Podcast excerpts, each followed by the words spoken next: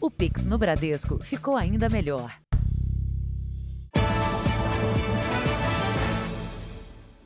Olá, boa noite. Boa noite. O Rei Pelé foi sepultado hoje em Santos, no litoral de São Paulo, depois de um velório que reuniu mais de 230 mil pessoas. Muitos enfrentaram até três horas de fila para se despedir. A despedida ao rei do futebol se estendeu pela madrugada. Fãs de todas as idades, com camisas do Santos, da seleção brasileira, formaram filas na Vila Belmiro para homenagear Pelé. Pela manhã, o presidente da República, Luiz Inácio Lula da Silva, desembarcou em São Paulo em um avião da Força Aérea Brasileira para ir ao velório. Do aeroporto de Congonhas, ele foi de helicóptero até Santos. Lula chegou à Vila Belmiro por volta das 9 horas da manhã e conversou com a família de Pelé. A coisa mais fantástica é que o Pelé nunca ficou mascarado. O Pelé nunca ficou, sabe, eh, eh, de nariz empinado o Pelé sempre foi um cidadão humilde, sempre conversou de igual, de igual para igual com todo mundo. Para o ex-jogador careca, o legado de Pelé não acaba. Não tem como comparar o rei. O rei foi completo, o rei é, é único. O ex-jogador Marcelinho Carioca também esteve no velório e deu apoio aos familiares do rei. Os portões da Vila Belmiro foram abertos às 10 da manhã de segunda-feira e só foram fechados às 10 da manhã de hoje. Nessas 24 horas, mais de 230 mil pessoas enfrentaram o calor e as filas que em alguns momentos passaram de três horas para se despedir do maior jogador da história do futebol. Perto do fechamento dos portões, muita gente correu para entrar no estádio a tempo de se despedir de Pelé. O último da fila foi seu Vanderlei, de 74 anos. Eu cheguei, achei que nem ia entrar, e quando eu vi que estava fechando, eu corri. Com exceção do ex-volante Mauro Silva, nenhum jogador da Copa que venceu o Tetra ou o Penta esteve na Vila Belmiro para o adeus a Pelé. Não houve presença também de atuais jogadores da seleção. No fim do velório, a família do rei se emocionou quando o caixão foi fechado. Ele é do mundo e, e, e hoje o mundo chora, né? Então choramos junto, mas, mas também celebramos. Eu já chorei muito e com certeza vou chorar muito ainda. Mas é muita gratidão. Assim que deixou o estádio, o corpo de Pelé saiu em um cortejo pela cidade de Santos. E essa última passagem de Pelé pelas ruas de Santos durou mais de três horas. Pelas ruas, fãs prestaram homenagens de várias maneiras e todas com muita emoção. Com o fim do velório, o caixão de Pelé foi levado para o caminhão dos bombeiros pela guarda de honra da Academia da Polícia Militar de São Paulo. O foguetório, como quando Santos entrava em campo, marcou o início do cortejo. Os vizinhos do estádio viram de camarote a última partida do Rei Pelé. Como escolta, além da polícia, a torcida jovem do Santos balançava bandeiras e cantava. Fez das ruas arquibancadas.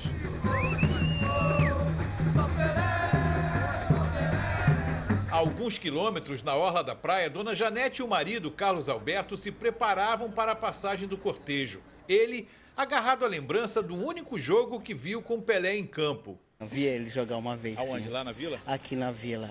Raro, porque é, eu era muito pequeno ainda, né? Quando ele estava já terminando de jogar. Ela antecipando as emoções da despedida. Queremos dar o último adeus aqui ao nosso rei. Acho que as lágrimas vêm, com certeza. O José Barbosa testava o celular para registrar o momento histórico. Não vai falhar, não pode. Não pode. Muita expectativa, muita ansiedade, né? Em fazer essa homenagem. Aos poucos, as pessoas foram chegando e a praia começou a se encher de camisas e bandeiras. As calçadas ficaram pequenas para a multidão, que também ocupou parte da pista. Nas janelas e varandas, mais homenagens. O caminhão dos bombeiros passava lentamente, ao contrário dos corações dos fãs que aceleravam. E as lágrimas vieram sem cerimônia. Lembra da dona Janete? Não dá.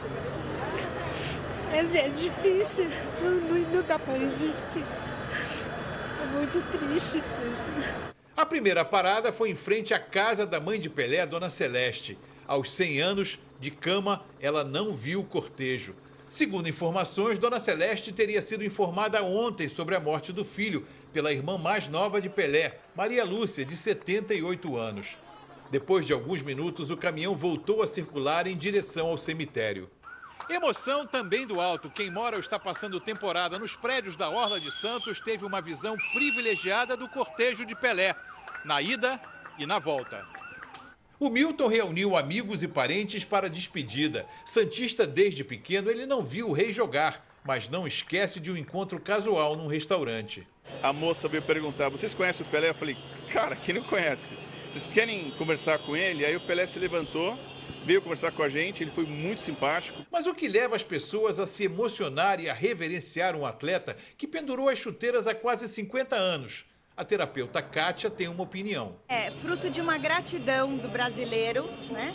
Que o Pelé sempre foi um ícone. Quase três horas e meia depois de partir, o cortejo fez a segunda e última parada, o cemitério vertical. Nem o bombeiro conseguiu segurar a emoção. Para muita gente, a sensação é de que o rei foi só fazer uma viagem. Acho que o Pelé não, não morre, né? Como muitos já falaram, é o Edson Arantes. Pelé vai continuar vivo para sempre. Se a gente juntar essas palavras com a mensagem deixada na areia da praia, dá para resumir o pensamento de milhões de brasileiros. Pelé, serás eterno. Veja agora outros destaques de hoje. No segundo dia do governo Lula, mercados mantêm turbulência com incertezas na economia. Ministro da Fazenda se reúne com o embaixador argentino para criar moeda única do Mercosul. Criminosos conseguem fraudar o reconhecimento facial para fazer transações bancárias. Jogador de futebol americano tem parada cardíaca durante a partida. Continua em estado grave o ator de Hollywood atingido por máquina de remover neve. Na série especial, os riscos de afogamentos nas férias de janeiro.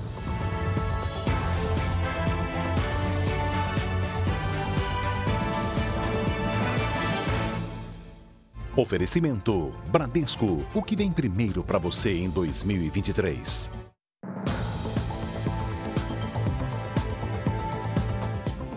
Um homem é suspeito de aplicar o chamado golpe do amor contra pelo menos 10 mulheres no Rio de Janeiro. Os namoros começavam em aplicativos de relacionamento. Depois, o criminoso começava a pedir dinheiro e fazer ameaças contra as vítimas. Nas redes sociais, o homem que se apresenta como investidor financeiro e empresário aparece em festas e em registros de uma vida boa. Felipe Ferreira Pinto tem 29 anos e, segundo a polícia, já teria somado mais de 300 mil reais em golpes. A Daniela acreditou nas promessas e no pedido de ajuda dele. Um cavalheiro. Ele era um amor de pessoa. Sempre me tratou bem, com elogios, já acordava me dando bom dia, falava que gostava de mim, que queria ter filho, que queria casar. Os dois se conheceram em um aplicativo de relacionamentos. Depois se encontraram e ficaram juntos por três meses. Ele dizia que as contas dele foram bloqueadas por causa do meu cartão de crédito, só que eu não entendo nada, sou de outra área. Então achava que era verdade, eu apaixonada, caí na dele. Até agora, pelo menos 10 mulheres já procuraram a polícia e relataram a mesma história. Elas contam que conheceram Felipe por meio de aplicativos de relacionamentos ou nas redes sociais. Ele se dizia namorado de todas elas. Depois de ganhar a confiança, pedia dinheiro emprestado ou convencia as vítimas a fazerem falsos investimentos. Quando elas desconfiavam do golpe e exigiam pagamento, passavam a ser ameaçadas. Nessas conversas com uma delas, Felipe ameaça divulgar vídeos íntimos gravados sem autorização.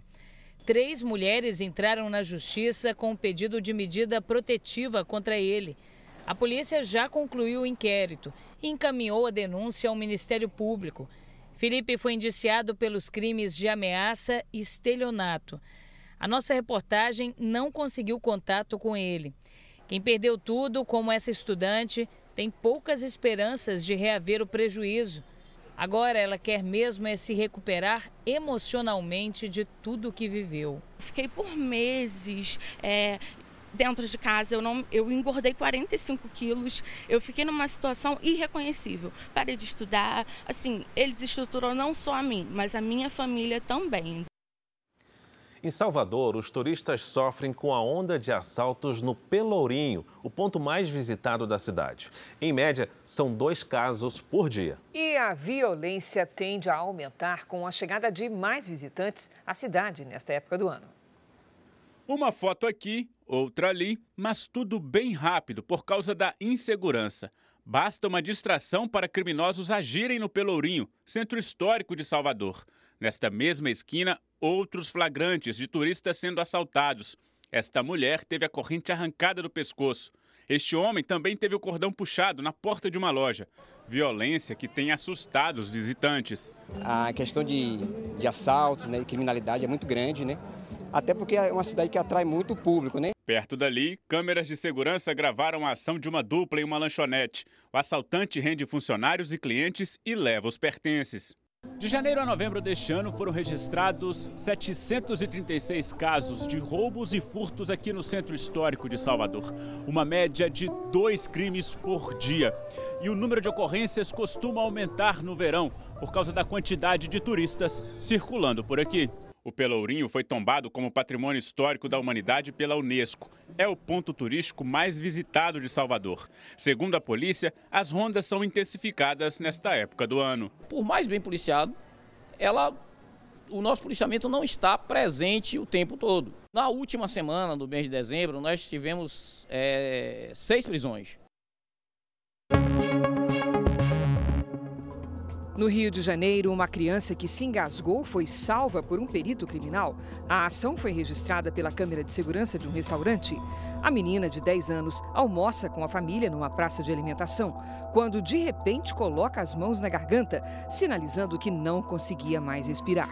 O perito criminal Alexandre Ferreira, que estava sentado na mesa ao lado, percebeu a gravidade da situação e agiu rapidamente. Ele executou uma técnica usada nesses casos e salvou a criança. O ator de Hollywood Jeremy Renner continua internado na unidade de terapia intensiva depois de passar por uma cirurgia. De acordo com a prefeita da cidade de Reno, no estado de Nevada, onde o acidente aconteceu, o ator desceu de uma máquina que remove neve para ajudar um motorista que estava com o carro atolado e acabou atropelado pelo equipamento. Os ferimentos foram nas pernas e no tórax. Jeremy Renner é conhecido por interpretar o personagem Gavião Arqueiro dos filmes de super-herói. O estado de saúde dele continua grave, mas estável. Nos Estados Unidos, um carro caiu de um penhasco com quatro pessoas e todas sobreviveram. O acidente foi em San Mateo, ao sul de São Francisco, na Califórnia. Dois adultos e duas crianças de 4 e 9 anos estavam no veículo que capotou pelo penhasco. O carro parou a poucos metros do mar. Todos foram resgatados com ferimentos, mas conscientes. A rota é conhecida por registrar muitos acidentes fatais. E nós voltamos com informações sobre a morte do rei do futebol. O sepultamento de Pelé foi marcado por uma cerimônia apenas para familiares e amigos mais próximos. O corpo do rei está em um cemitério vertical, lugar que ele mesmo escolheu em vida, porque fica perto da Vila Belmiro. Uma ala especial foi construída com uma estátua em homenagem a ele. O som do trompete interrompeu o silêncio. Cássio toca o instrumento desde os seis anos. Uma honra enorme poder estar aqui homenageando o rei do futebol, um dos maiores brasileiros da história. Enquanto o caixão com o rei Pelé era levado ao mausoléu, funcionários do cemitério registravam a cena histórica. Trabalho aqui há muitos anos, nunca vi tanta gente e tão emocionante como foi a chegada do corpo do Pelé. A cerimônia foi reservada apenas para a família e amigos próximos. 125 pessoas acompanharam. Pelé ficará nessa ala, construída especialmente para ele. Ele veio aqui visitar e falou: aqui vai ser o meu local, já escolhi meu local do meu descanso eterno. O corpo foi sepultado em um lóculo, que é o nome dado ao jazigo suspenso. À imprensa foi permitido registrar imagens só da entrada, onde foram colocadas duas estátuas douradas do ex-jogador. Em breve, o mausoléu deve ser aberto à visitação pública. O prédio, escolhido pelo próprio rei, é o maior cemitério vertical do mundo. Tem 14 andares e fica num morro, rodeado por natureza. O memorial fica no bairro Marapé, tradicional em Santos. Vizinhos se emocionaram com a despedida. Não imaginava que fosse, que, se, que fosse dessa grandeza, dessa magnitude. Janaína é dona dessa floricultura há um ano. Ela produziu o arranjo encomendado pela Presidência da República para homenagear Pelé. E espera um movimento maior a partir de agora, que o rei está tão perto. Creio que os fãs eles vão querer se emprestar aquela última homenagem, deixar um carinho, né, fazer uma oração para que o rei ele possa aí ter uma passagem tranquila e abençoada. Otávio acompanhou o velório e sepultamento. Ele é um dos netos do rei, filho de Sandra, que travou uma batalha na justiça até ser reconhecida como filha de Pelé na década de 90. Ele contou que teve dois encontros com o avô. O último foi semana passada, no hospital. Maior orgulho para mim chamar ele de avô, sendo o rei do futebol. Tenho certeza que daqui para frente é uma nova história com a família. Hoje, o deputado federal reeleito pelo Rio Grande do Sul, Paulo Pimenta, assumiu a Secretaria de Comunicação Social do governo federal. Segundo o ministro, o foco da gestão será o combate à desinformação. Combater a mentira, as fake news, essa realidade paralela, não é uma tarefa simples. Por isso, senhoras e senhores, esse tema tem que ser um tema central. Durante o nosso governo, o Palácio do Planalto e os ministérios da Esplanada serão transparentes e eficientes. Dentro do governo federal, a comunicação está baseada num tripé: prestação de serviços, comunicação institucional e área publicitária. Nos últimos anos, ergueram-se muros, barreiras, cercadinhos na relação do governo com o povo. Poucos falavam muito, nem sempre com qualidade naquilo que diziam. Se negaram a ouvir a ciência, as instituições, os diferentes e a população mais vulnerável. Esse tempo acabou. Vamos ouvir o povo brasileiro com toda a atenção e dignidade que ele merece. No governo do presidente Lula, não haverá muros nem cercadinhos, não haverá ofensas ou ameaças. Os jornalistas terão toda a liberdade para exercerem a sua atividade.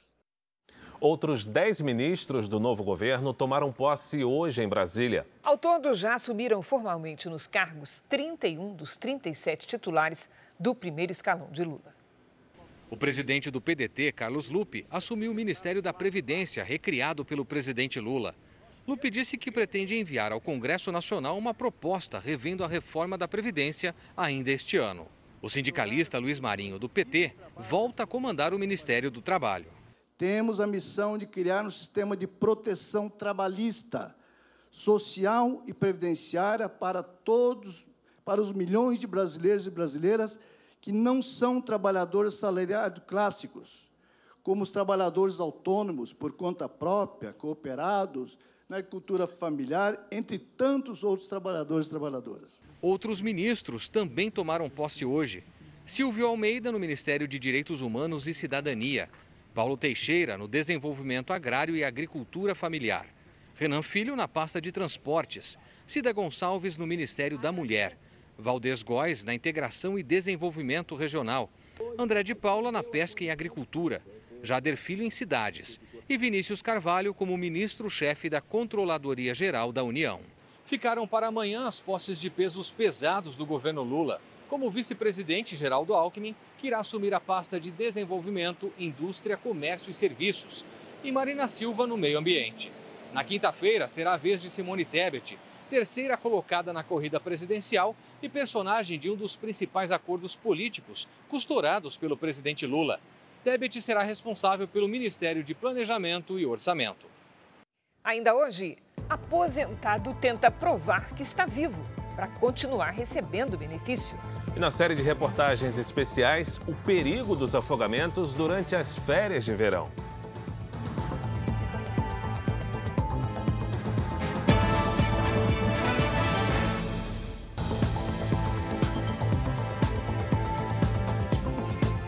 Ex-presidente Jair Bolsonaro falou sobre a situação do Brasil, da Flórida, dos Estados Unidos, onde ele está para um período de descanso. Ao lado do empresário brasileiro Cristiano Piquet, Bolsonaro exaltou os resultados dos seus quatro anos à frente do país, principalmente em relação à queda no preço dos combustíveis. A taxa de emprego está lá embaixo também, o nosso produto interno bruto tem crescido bastante. É, na economia, nós realmente, com a equipe que nós colocamos lá, deu show. No vídeo, o ex-presidente ainda lamentou a derrota nas urnas. Infelizmente aconteceu, que todos sabem, e a gente pede a Deus que abençoe o nosso Brasil e que seja realmente é, um país, né, não apenas é, de esperança, mas um país que tenha realmente, apresente algo concreto para o seu povo, que merece ser feliz. Também hoje, o presidente do PL, partido de Jair Bolsonaro, publicou um vídeo nas redes sociais. Valdemar Costa Neto, responsável pelas maiores bancadas na Câmara e no Senado, disse que o partido fará oposição certeira ao governo Lula. O governo da Ucrânia afirma que 40% dos territórios que foram ocupados pela Rússia desde o início da guerra já foram retomados. Um dia após a Rússia confirmar a morte de 63 soldados em um ataque na região ucraniana de Donetsk, dezenas de cidadãos realizaram uma vigília em uma cidade russa que enviou homens para a guerra. No ataque, um prédio que servia como quartel temporário foi atingido foi o bombardeio mais letal contra as tropas russas desde o começo da guerra. Kiev contradiz Moscou e fala em cerca de 400 mortes. Também em Donetsk, um ataque russo teria destruído uma arena de gelo e deixado feridos. As chamas também danificaram outros prédios e uma estação de trem. O presidente ucraniano Volodymyr Zelensky afirmou que a Rússia deve intensificar os ataques à Ucrânia com drones fabricados no Irã. Só nos primeiros dias deste ano, 80 drones foram interceptados pelo sistema de defesa de Kiev, que ganhou reforço de equipamentos de tecnologia americana. França e Suécia confirmaram hoje mais apoio à Ucrânia. O primeiro-ministro do Reino Unido também afirmou que vai ajudar os ucranianos com mais equipamentos nas próximas semanas e meses. Nos Estados Unidos, o Partido Republicano, de oposição ao presidente Biden, assumiu o controle da Câmara dos Deputados. Agora, a Câmara tem 222 lugares para os republicanos contra 212 dos democratas. A mudança significa um aumento na oposição ao presidente Biden, que manteve o controle do Senado nas eleições legislativas do ano passado. Os republicanos têm o direito de indicar o presidente da Câmara, mas o principal candidato, Kevin McCarthy, fracassou em três tentativas de conseguir a maioria dos votos. Ele enfrenta a oposição da ala mais conservadora do partido. A seguir, criminosos fraudavam o sistema de reconhecimento facial para realizar transações bancárias. E veja também histórias de pessoas que viveram o drama dos afogamentos nas férias de verão.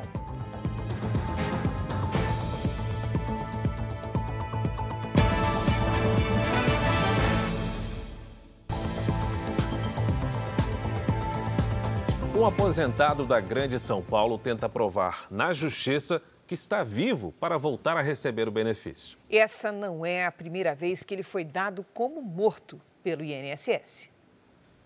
Era dia de receber a aposentadoria e, como sempre, o seu Vitor, de 74 anos, foi até o banco consultar o saldo. Mas o dinheiro não estava na conta. No INSS, ele descobriu que o benefício foi bloqueado por causa da morte do segurado. Neste caso, dele mesmo. Agora, o mês que vem, eu não sei como que eu vou pagar a conta de água, luz, né? Que não cai dinheiro, começa a faltar as coisas em casa, onde eu vou tirar? O seu Vitor acredita que a suspensão do pagamento tem relação com uma história antiga e complicada. Um problema que já enfrentou com a Previdência. Mais de 20 anos atrás, quando ele entrou com o pedido de aposentadoria, o INSS negou o benefício. E na época, o motivo alegado foi o mesmo: que o seu Vitor já tinha morrido. O INSS já pagava uma pensão por morte para a viúva de outro Vitor Amado. Não só o nome do segurado era o mesmo, o do pai e da mãe também. O seu Vitor teve que provar que estava vivo. Nunca teve uma explicação para tanta coincidência, mas começou a receber a aposentadoria. Foi assim por 10 anos, até o novo bloqueio. Faz prova de vida, voto, declara imposto de renda. A advogada do Sindicato dos Aposentados diz que há outros casos de aposentadorias não concedidas ou bloqueadas porque o segurado tem o nome igual ao de outra pessoa e considera que a Previdência tem falhado na checagem das informações. Aí a falha pode ser sistêmica e, ou a falha pode ser humana. O robozinho foi lá, verificou só duas ou três coisas e cancelou um benefício. E aí, quando foi para o ser humano, né, o servidor, verificar, é, convalidar aquela, aquela, aquele bloqueio, também não fez uma checagem mais ampla. Sobre o bloqueio do benefício do seu Vitor, o INSS disse que o processo está sendo analisado. Ele procurou um advogado e espera por uma solução o quanto antes. E como é que eu vou fazer? Trabalhar não, não dá mais. Eu não sei como que eu vou viver sem os benefícios, não. Um levantamento obtido com exclusividade pelo Jornal da Record mostra que as fraudes digitais cresceram 8% no último ano. Conforme a tecnologia aumenta com novas ferramentas de segurança, os criminosos também aperfeiçoam os golpes pela internet. Em São Paulo, a polícia prendeu uma quadrilha que usava fotos publicadas em redes sociais para reproduzir os rostos das vítimas em sistemas de reconhecimento facial em sites e aplicativos de bancos. Os policiais cumpriram 11 mandados de prisão e de busca e apreensão em bairros diferentes da capital paulista. Três pessoas foram presas. Carros e objetos de luxo também foram apreendidos.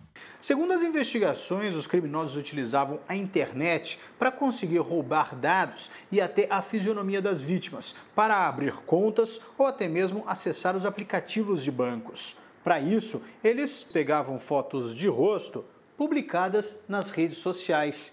E com a ajuda de um aplicativo virtual, eles burlavam o sistema de reconhecimento facial, que é exigido em operações bancárias. Os chamados burladores de selfies são programas de computador em que os criminosos usam a foto de uma pessoa como se fosse uma máscara virtual, aplicada sobre o rosto deles. A partir desta montagem, conseguem mexer olhos, nariz, boca e pescoço, enganando os sistemas de cadastramento. Eles invadiam as contas, é, captavam recursos como com meio de empréstimo, é, é, faziam cartões de crédito, eles arrebentavam a conta da pessoa e muitas vezes a pessoa nem sabia que estava acontecendo isso com ela. Foi a partir do alerta de um banco que a polícia de São Paulo chegou à quadrilha especializada neste golpe. Analistas desconfiaram das fotos de dois supostos clientes. Eles usavam uma blusa igual e tinham uma marca de tatuagem no pescoço. A montagem tinha sido feita pelo mesmo golpista. Dados de uma empresa de segurança e inteligência de dados virtuais, repassados com exclusividade para o Jornal da Record, mostram que em apenas seis meses do ano passado, quase 3 milhões de golpes foram aplicados em todo o Brasil. 8% a mais que no ano anterior. O levantamento mostra ainda que os sistemas de segurança dos bancos conseguiram evitar fraudes digitais que somariam 2 bilhões e 900 milhões de reais no mesmo período. Quanto maior for a digitalização da sociedade, principalmente em transações de pagamento, em transações digitais, a tendência é que os fraudadores também aumentem as suas tentativas. Por isso, a importância de se adotar, tanto as empresas quanto as pessoas, uh, processos seguros para efetuar esse tipo de transação. Hoje, o crime de estelionato praticado pela internet é o crime que mais causa vítimas no momento. Seis brigadistas militares são investigados por agir com violência durante abordagens no Rio Grande do Sul. Todos eles foram afastados das atividades. Este vídeo foi gravado pela fresta da porta de um bar em Novo Hamburgo, na região metropolitana de Porto Alegre. Na imagem é possível ver quando um brigadista militar coloca uma sacola na cabeça de uma mulher. A vítima, que prefere não se identificar, diz que foi ameaçada de morte. Eles pegaram, algemaram meu marido. Falaram assim, não, já que você não vai falar, então vamos fazer de pior então. Tiraram a sacola dele, pegaram uma outra sacola. Foi na hora que ele botou a sacola na minha cabeça e apertou meu pescoço. Segundo testemunhas, o casal bebia no local quando a polícia apareceu procurando por drogas e começou o interrogatório. O comandante-geral da Brigada Militar determinou de imediato a apuração dos fatos pela Corregedoria Geral. As imagens são claras, elas demonstram um foco fora do procedimento operacional padrão da instituição. Os agentes que aparecem na gravação ficaram em silêncio durante os depoimentos. Eles devem permanecer afastados até que a investigação seja concluída. Segundo a Corregedoria da Brigada Militar, a instituição fará treinamentos de reciclagem com os policiais. Outros quatro agentes foram afastados do trabalho na cidade de Gramado, na Serra Gaúcha.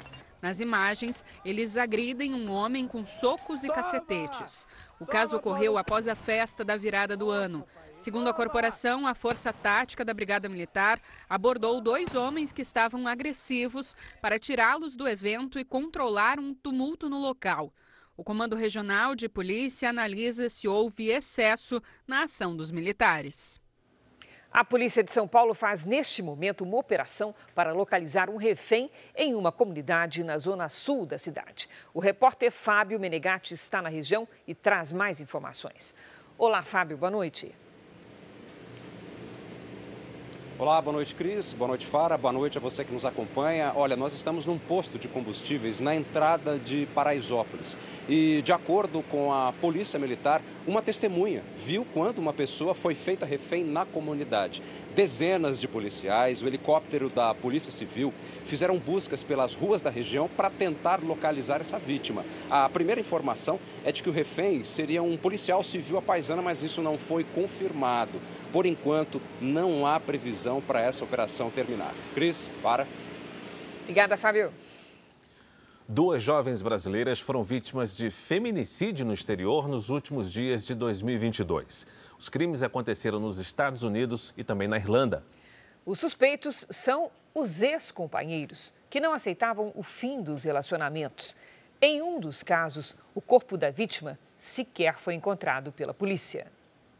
Há cinco anos, Ana Laura Costa deixou Santarém, no Pará, com destino aos Estados Unidos para ingressar no exército norte-americano. Segundo a família, a jovem de 22 anos passava as férias em Los Angeles com um companheiro, Luiz Antônio Gomes, mas foi morta após pedir a separação na semana passada.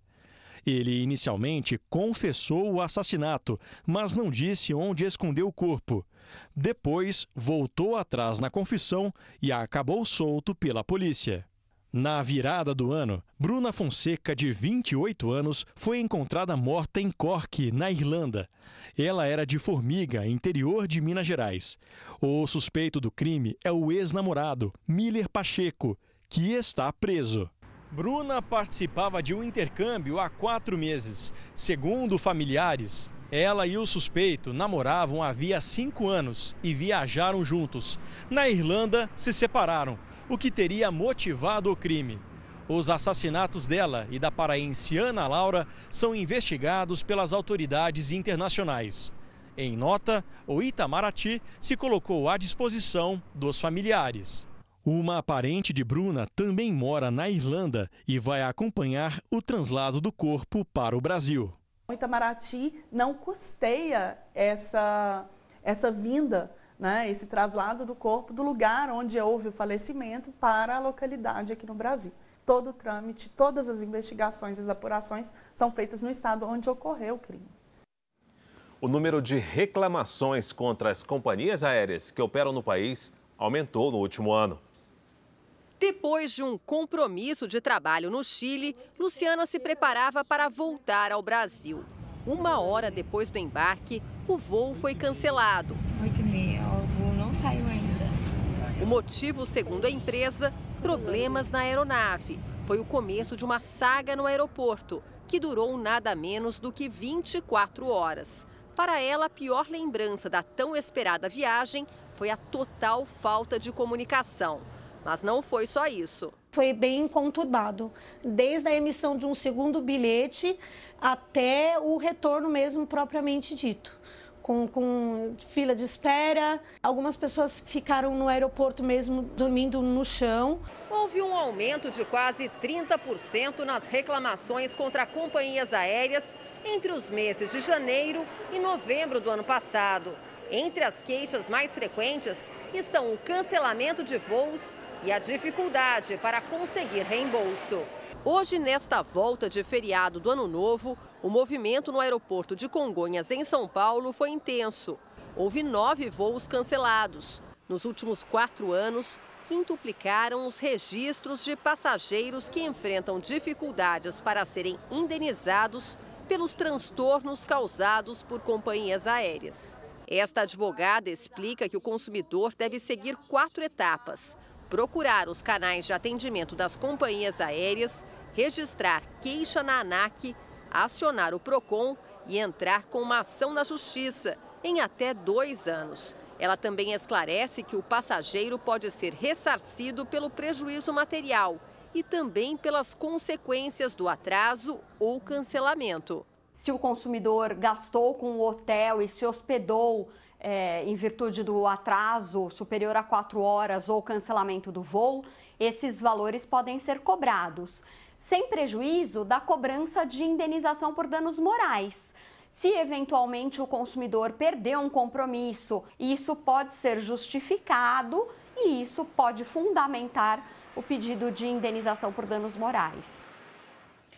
Em nota, a Associação Brasileira das Empresas Aéreas diz que reforça com as companhias associadas o compromisso diário em oferecer o melhor serviço e atendimento e faz questão de ampliar o uso de canais digitais de comunicação com os consumidores.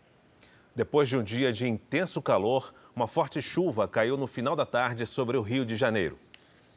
O temporal inundou ruas e provocou a queda de árvores em diferentes bairros. Também houve atraso de trens na central do Brasil. A prefeitura decretou estágio de atenção quando ocorrências provocam impactos na cidade. Em alguns pontos da capital fluminense, a sensação térmica foi de quase 47 graus nesta terça-feira. Em apenas três dias, cidades do Paraná e do interior de São Paulo já registraram a metade da chuva esperada para todo o mês de janeiro. Apesar da chuva, as temperaturas continuam altas. Mas será que tem mudança à vista? Vamos saber com a Lidiane Sayuri. Olá, Lid, boa noite. Vem mudança por aí. Tem sim, Cris. Boa noite para você. Oi, Fara. Boa noite. Boa noite a todos que nos acompanham. Nesta quarta-feira, além da chuva, esfria no Sudeste. Muita nebulosidade cobre o país. A umidade da Amazônia e a circulação de ventos em diferentes níveis da atmosfera formam nuvens de tempestades entre o Sudeste e o Centro-Oeste. Tem alerta de temporais para as áreas contornadas de vermelho, de Santa Catarina até Mato Grosso, passando por São Paulo e também de Roraima até o Amapá. A quantidade de água pode causar enchentes, alagamentos e deslizamentos no centro-sul do país. Sol sem chuva nesta quarta-feira, apenas no Rio Grande do Sul e nesta pequena área clara entre o Ceará e o Rio Grande do Norte. Em Porto Alegre, máxima de 31 graus. No Rio de Janeiro, sol 34 graus e pancadas de chuva a partir da tarde. Em Brasília faz até 26. Em João Pessoa, sol, chuva leve pela manhã e 31 graus. E em Porto Velho, máxima de 33. Em São Paulo, aquela virada no tempo. A chuva pode causar transtornos até sexta.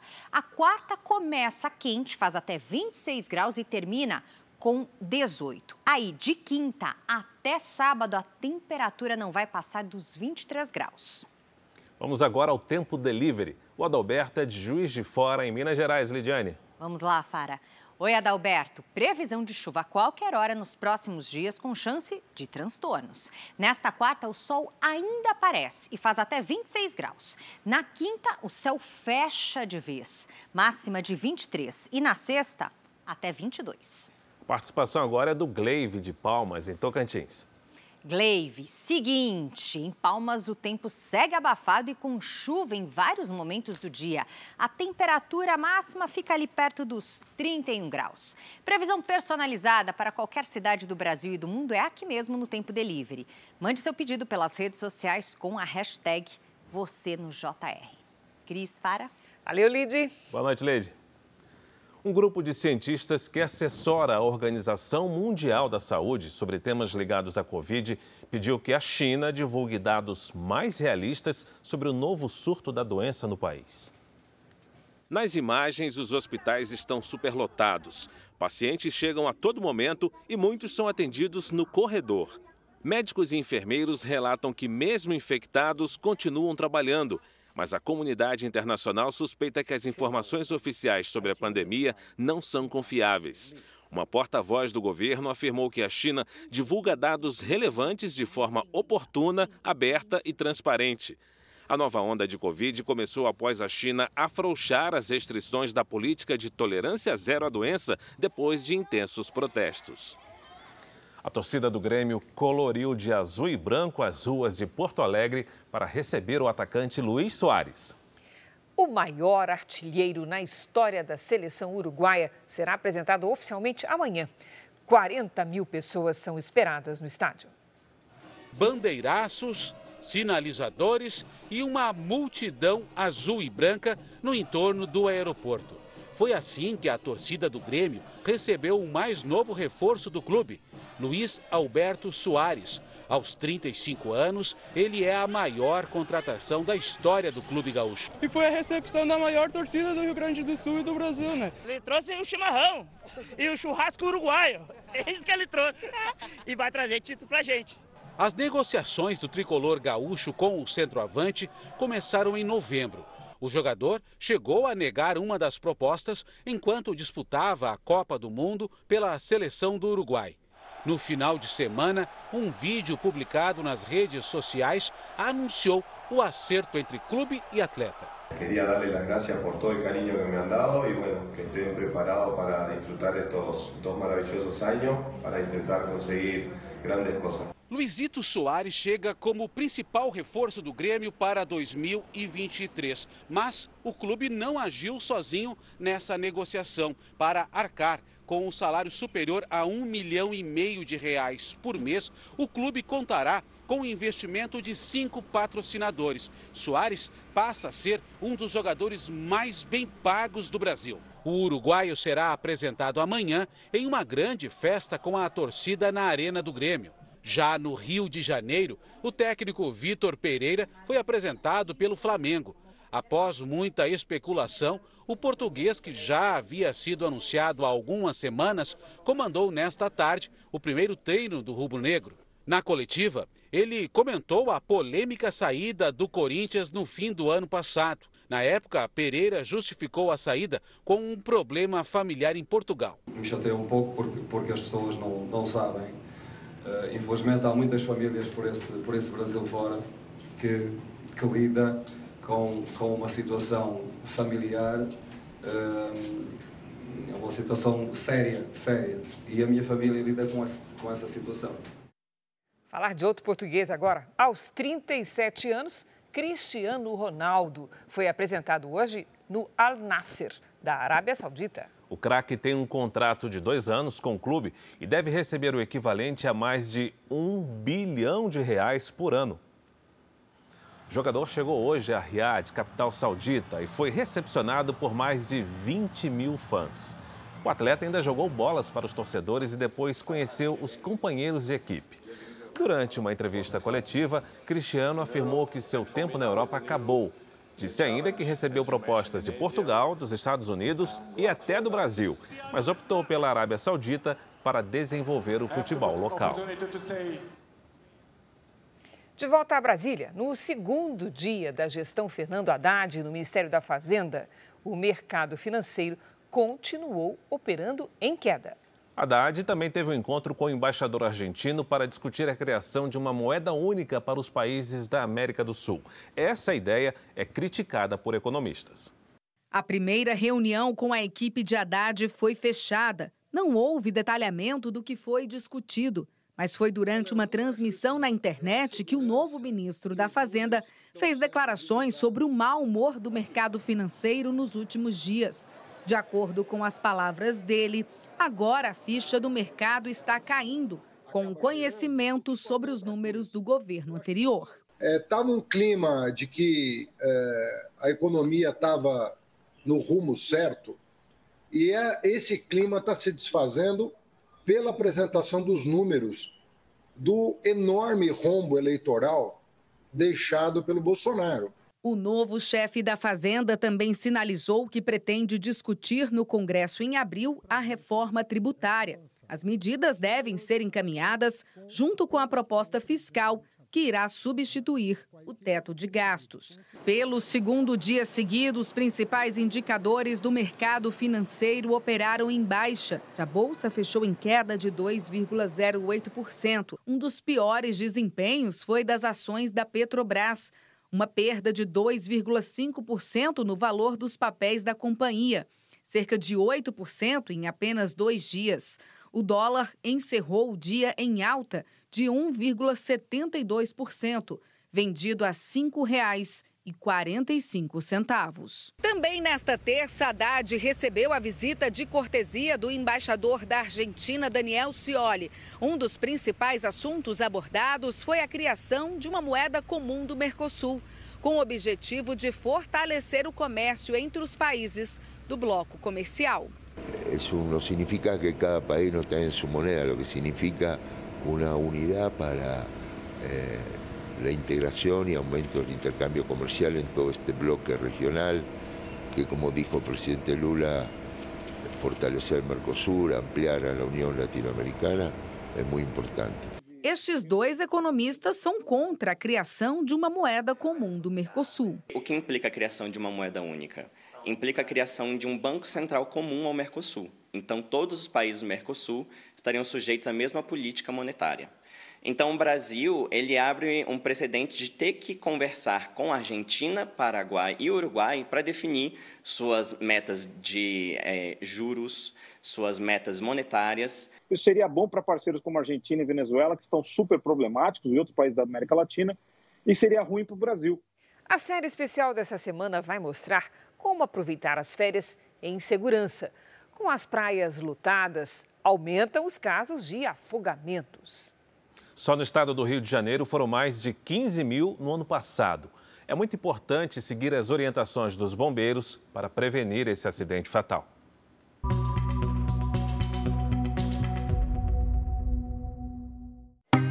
Um dia de sol. O mar com jeito caribenho. E um mergulho na água geladinha. Combinação perfeita para aproveitar a época mais quente do ano. Nesse calor tem que, tem que dar um mergulho. Mas nem sempre se tem as melhores recordações desses cenários paradisíacos. A Andréa não consegue esquecer o dia em que a filha morreu afogada no mar. Até hoje ainda não consegui ir na praia. É uma coisa que eu amava, era praia e hoje eu não tenho coragem de olhar para aquele mar e saber que minha filha faleceu ali naquele lugar. A Jéssica tinha 30 anos. Era a mais velha das quatro filhas de Andréa. Morreu há 11 meses tentando salvar a própria filha, Laiane, na época com 13 anos. Foi na praia da Barra da Tijuca. Não caiu a ficha. Todo dia eu lembro, eu sei que é muita dor, eu choro. Eu sei o que eu estou passando, eu sofro. A praia iluminada e as altas temperaturas durante o verão no Rio de Janeiro costumam atrair banhistas em qualquer horário. Foi num dia de bastante calor que a Jéssica e os filhos decidiram vir à praia às sete da noite. Eles chegaram e sentaram mais ou menos aqui, até que a Laiane decidiu se aproximar da água. A sua intenção era dar um mergulho ou era só molhar os pés? Dar um mergulho e sair. Mas a água estava onde quando a correnteza te levou? Mais ou menos no joelho só. Na altura do joelho? É. E nessa hora o que, que você sentiu? Muito medo, muito nervoso, porque eu nunca era acostumada. Você sabe nadar? Não. Ainda que aqui na areia haja uma boa iluminação, a visibilidade dentro da água fica comprometida. Nesse dia, o mar estava agitado e os bombeiros já haviam encerrado os avisos sobre as áreas impróprias para o banho. Assim que percebeu que Laiane estava em perigo, Jéssica entrou na água. Eu falei, socorro, socorro. Na hora que ele, a onda começou a me levar para longe, minha mãe veio e ela estava de perto de mim. Aí depois veio uma onda e separou todo mundo. Mas sua mãe te puxou pelo braço, conseguiu Sim, te puxar? Conseguiu. E você foi para a areia nesse momento? Sim. E ela ficou na água? É. Os bombeiros foram acionados, mas quando chegaram, Jéssica já estava morta. Ela foi uma heroína para mim, né? O mar é, é, é muito traiçoeiro. Então, mesmo aqueles que sabem a nadar, tem que evitar. Mas nem sempre é isso que acontece. Eu entrei só para dar uma refrescada porque estava muito calor. Eu falei, vou só molhar o cabelo. Quando eu vi, já estava sendo socorrida. Mesmo com a orientação de alto risco, flagramos muita gente entrando no mar. A bandeira vermelha para você não é impedimento para entrar na água, nunca? Não. não. Você não acha que pode estar correndo risco? Acho, tenho certeza. Ainda assim você vai? Ainda assim entro. Gosto muito de mar, muito, muito, muito. A Vancini assume um risco que não é aconselhado pelos bombeiros. Dizem que quem sempre sabe nadar se afoga primeiro, né? É. Toda vez que tem uma bandeira vermelha, significa que naquela direção existe uma corrente de retorno, que é quando a onda vem em direção à praia e retorna para o mar. E é por isso que não se deve entrar na água nesses trechos, porque quando a água volta, ela volta com força. E isso pode provocar afogamentos. Por isso mesmo que nós temos que ficar na beirada e sempre respeitando as bandeiras, os guarda-vidas que estão ali apitando para que as pessoas saiam de perto. Neste trecho da Praia do Arpoador, na Zona Sul Carioca, registramos várias vezes os guarda-vidas orientando os banhistas a se afastarem das áreas de risco. Ao longo de 2022, o Corpo de Bombeiros registrou mais de 15 mil salvamentos nas praias do estado do Rio de Janeiro. Um trabalho que mobiliza helicóptero, motos aquáticas, dedicação e técnica. Tudo para enfrentar as ondas e resgatar aqueles que muitas vezes ignoram o perigo. Neste grupo, por exemplo, os três se afogaram. Nenhum sabia nadar. O socorro agiu rápido. A menina saiu da água nervosa e muito cansada. Um dos adolescentes engoliu tanta água que teve que ser mantido em observação. O guarda-vidas ele chega bem cedo na praia, ele avalia bem cedo o cenário, ele coloca realmente locais onde ele vê maior perigo. Jamais, em hipótese alguma, as pessoas devem entrar na bandeira vermelha. Um mergulho mudou a vida da família da Jéssica para sempre. Eu queria que ela estivesse no dia do meu aniversário. Foi o primeiro aniversário que você passou sem ela? Sim. O pai de Laiane morreu quando ela e os irmãos eram crianças.